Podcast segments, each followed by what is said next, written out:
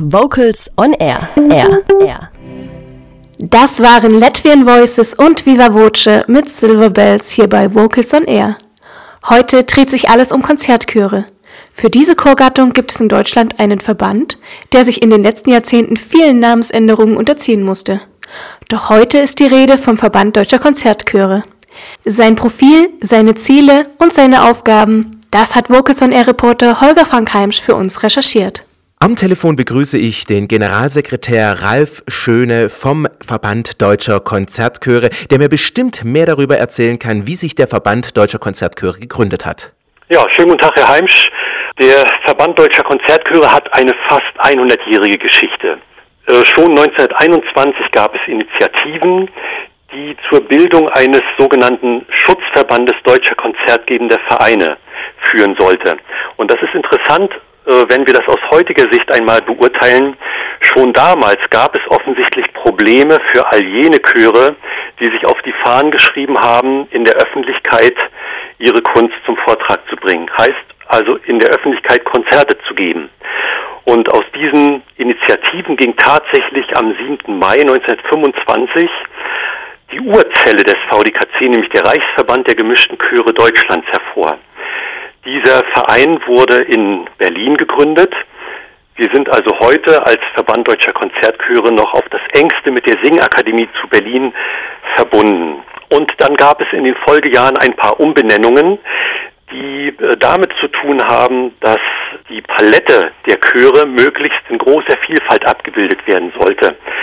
So ist zum Beispiel ein Name 1950 Verband gemischter Chöre Deutschlands und eine spätere Umbenennung in Verband deutscher Oratorien und Kammerchöre. Ja, schon an dieser Bezeichnung sehen wir auch, wie sich der Verband breiter aufstellen wollte. Er hat damals auch seinen Sitz in Neuss etabliert. Heute hat der Verband unter dem Namen Verband Deutscher Konzertchöre sein Wirken. Diese Umbesetzung wiederum entstand nach der politischen Wende in der DDR.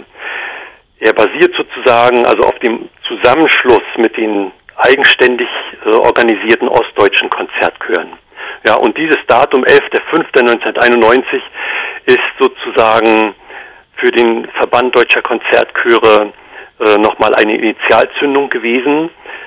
Es sind dort aus beiden Teilen des Landes wichtige Einflüsse auf den Verband eingewirkt und dort sind auch strukturell wesentliche Entscheidungen getroffen worden. Sie haben eine sehr bewegte historische Geschichte Ihres Verbandes mir gerade erzählt. Welche Aufgaben haben Sie sich denn auf die Fahnen geschrieben als Verband Deutscher Konzertchöre? Ja, Sie müssen zunächst erstmal sehen, wer ist der Verband Deutscher Konzertchöre? Das ist ein Zusammenschluss, so würde ich es formulieren, von qualifizierten Chören, also von Chören, die einen besonderen Leistungsanspruch haben. Und diese Chöre können ja in sehr unterschiedlichen Gebilden bestehen.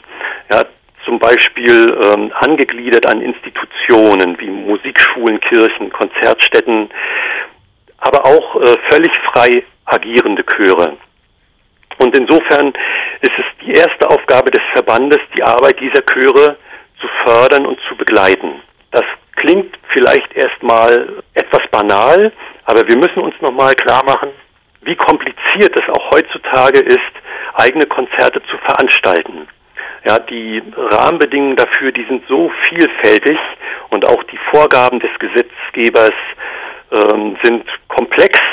Ja, es werden oftmals Urheberrechte berührt bei der Aufführung von Musik und all diese Dinge kann man eigentlich heutzutage, wenn man Chormusik nur noch in seiner Freizeit macht, kaum wissen und beherrschen. Und das ist eigentlich der ursächliche Grund für den VDKC, sich genau in diesem Bereich zu engagieren, nämlich zu informieren und konkrete Zuarbeiten zu leisten, um die Arbeit von konzertgebenden Chören zu vereinfachen.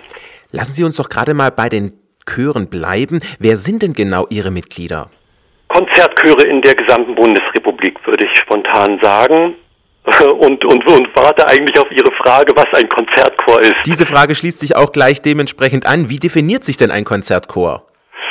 Ja, ich würde sagen, also Konzertchor ist inzwischen sogar schon einen Gattungsbegriff. Ja, natürlich wollen alle Chöre Konzerte geben, aber die Art und Weise, wie ein Chor arbeitet, unterscheidet sich doch mitunter ganz gravierend. Die Mitgliedschöre des VDKC sind vor allem Chöre, bei denen Chormusik und auch die Aufführung chormusikalischer Werke im Konzert im Mittelpunkt stehen. Ja, natürlich werden auch diese Chöre gesellige Aspekte nicht vernachlässigen. Ja, denn Chormusik ist ja per se schon immer das Musizieren in einer Gemeinschaft. Aber ich glaube, eben besonders die sehr ernsthafte Beschäftigung mit Chormusik, auch den Quellen auf den Grund zu gehen, den musikalischen Hintergrund zu erfassen, ja, die gesanglichen Qualitäten herauszustreichen. Das sind wesentliche Aspekte bei der Aufführung von Musik. Und es erfordert natürlich auch eine gewisse musikalische Ausbildung, um das leisten zu können, was letzten Endes der Komponist sich versprochen hat, als er dieses Werk komponiert hat. Und das Repertoire von Chormusik ist dabei ja unendlich geradezu, also sowohl in den Bereichen A Cappella als auch bei Chorwerken mit einzelnen Instrumenten und natürlich erst recht in der Chorsinfonik, also auch Werke mit Orchester. Am Telefon habe ich den Generalsekretär Ralf Schöne vom Verband Deutscher Konzertchöre. Herr Schöne, wir haben vorhin schon über die Geschichte des Verbandes gesprochen. Wenn man jetzt mal wirklich von damals bis heute die Entwicklung genauer betrachtet, wie hat sich in den letzten Jahren wirklich die Anzahl der Chöre verändert, beziehungsweise auch die Ansprüche der Mitglieder? Wie hat sich das insgesamt in den letzten Jahren entwickelt? Also in unserem Verband können wir glücklicherweise von einem sehr positiven Wachstum ausgehen. Es gibt nach wie vor Chöre, die die Mitgliedschaft im VDKC schätzen, und unser Verband wächst jährlich etwa 10%, was die Anzahl der Chöre betrifft. Wir müssen aber bei diesen Zahlen auch mal genauer hinschauen, und wenn wir uns jetzt die Anzahl der Sängerinnen und Sänger vornehmen, dann stellen wir fest, dass sich diese doch tatsächlich verringert. Also womit hängt das zusammen?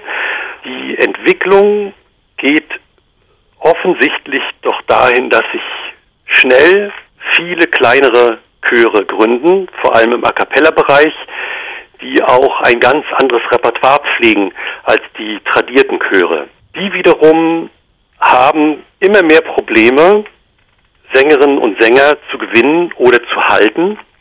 Und das Problem der Überalterung, das bleibt uns allen ja nicht verborgen. Das betrifft im Übrigen ja auch nicht nur aktive Sängerinnen und Sänger von Konzertchören, sondern auch das klassische Publikum ganz allgemein und generell. Das Jahr 2017 neigt sich dem Ende entgegen. 2018 steht kurz vor der Türe. Welche aktuellen Projekte verfolgt der Verband Deutscher Konzertchöre? Oh, wir hatten ein spannendes Jahr 2017, besonders deshalb, weil wir im April in Magdeburg das 19. Deutsche Chorfestival durchgeführt haben. Das ist ein Festival, das auch auf einer sehr langen Tradition des VDKC beruht. Alle 4 Jahre gibt es an unterschiedlichen Orten in der Bundesrepublik ein Chorfestival, und das ist jedes Mal ein wichtiger Begegnungsort für, ich sag mal, chormusikalisch Infizierte. Da kommen Chöre aus der ganzen Bundesrepublik zusammen, feiern Chormusik in öffentlichen Veranstaltungen, und das ist spannend zu sehen, auf welchem Niveau Chormusik stattfinden kann.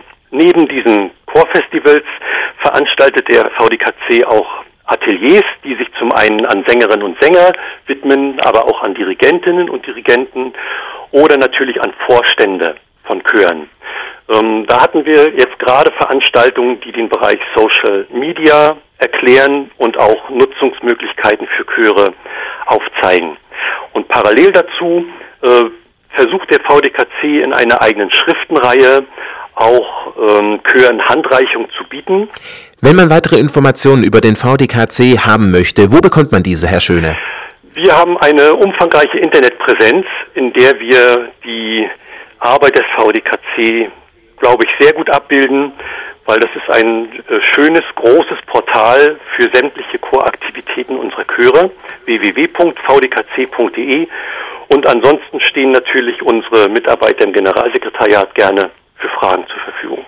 Und nun lassen wir uns weiter mit weihnachtlicher Musik verwöhnen. Hier sind die Manhattan Transfer mit A Christmas Love Song.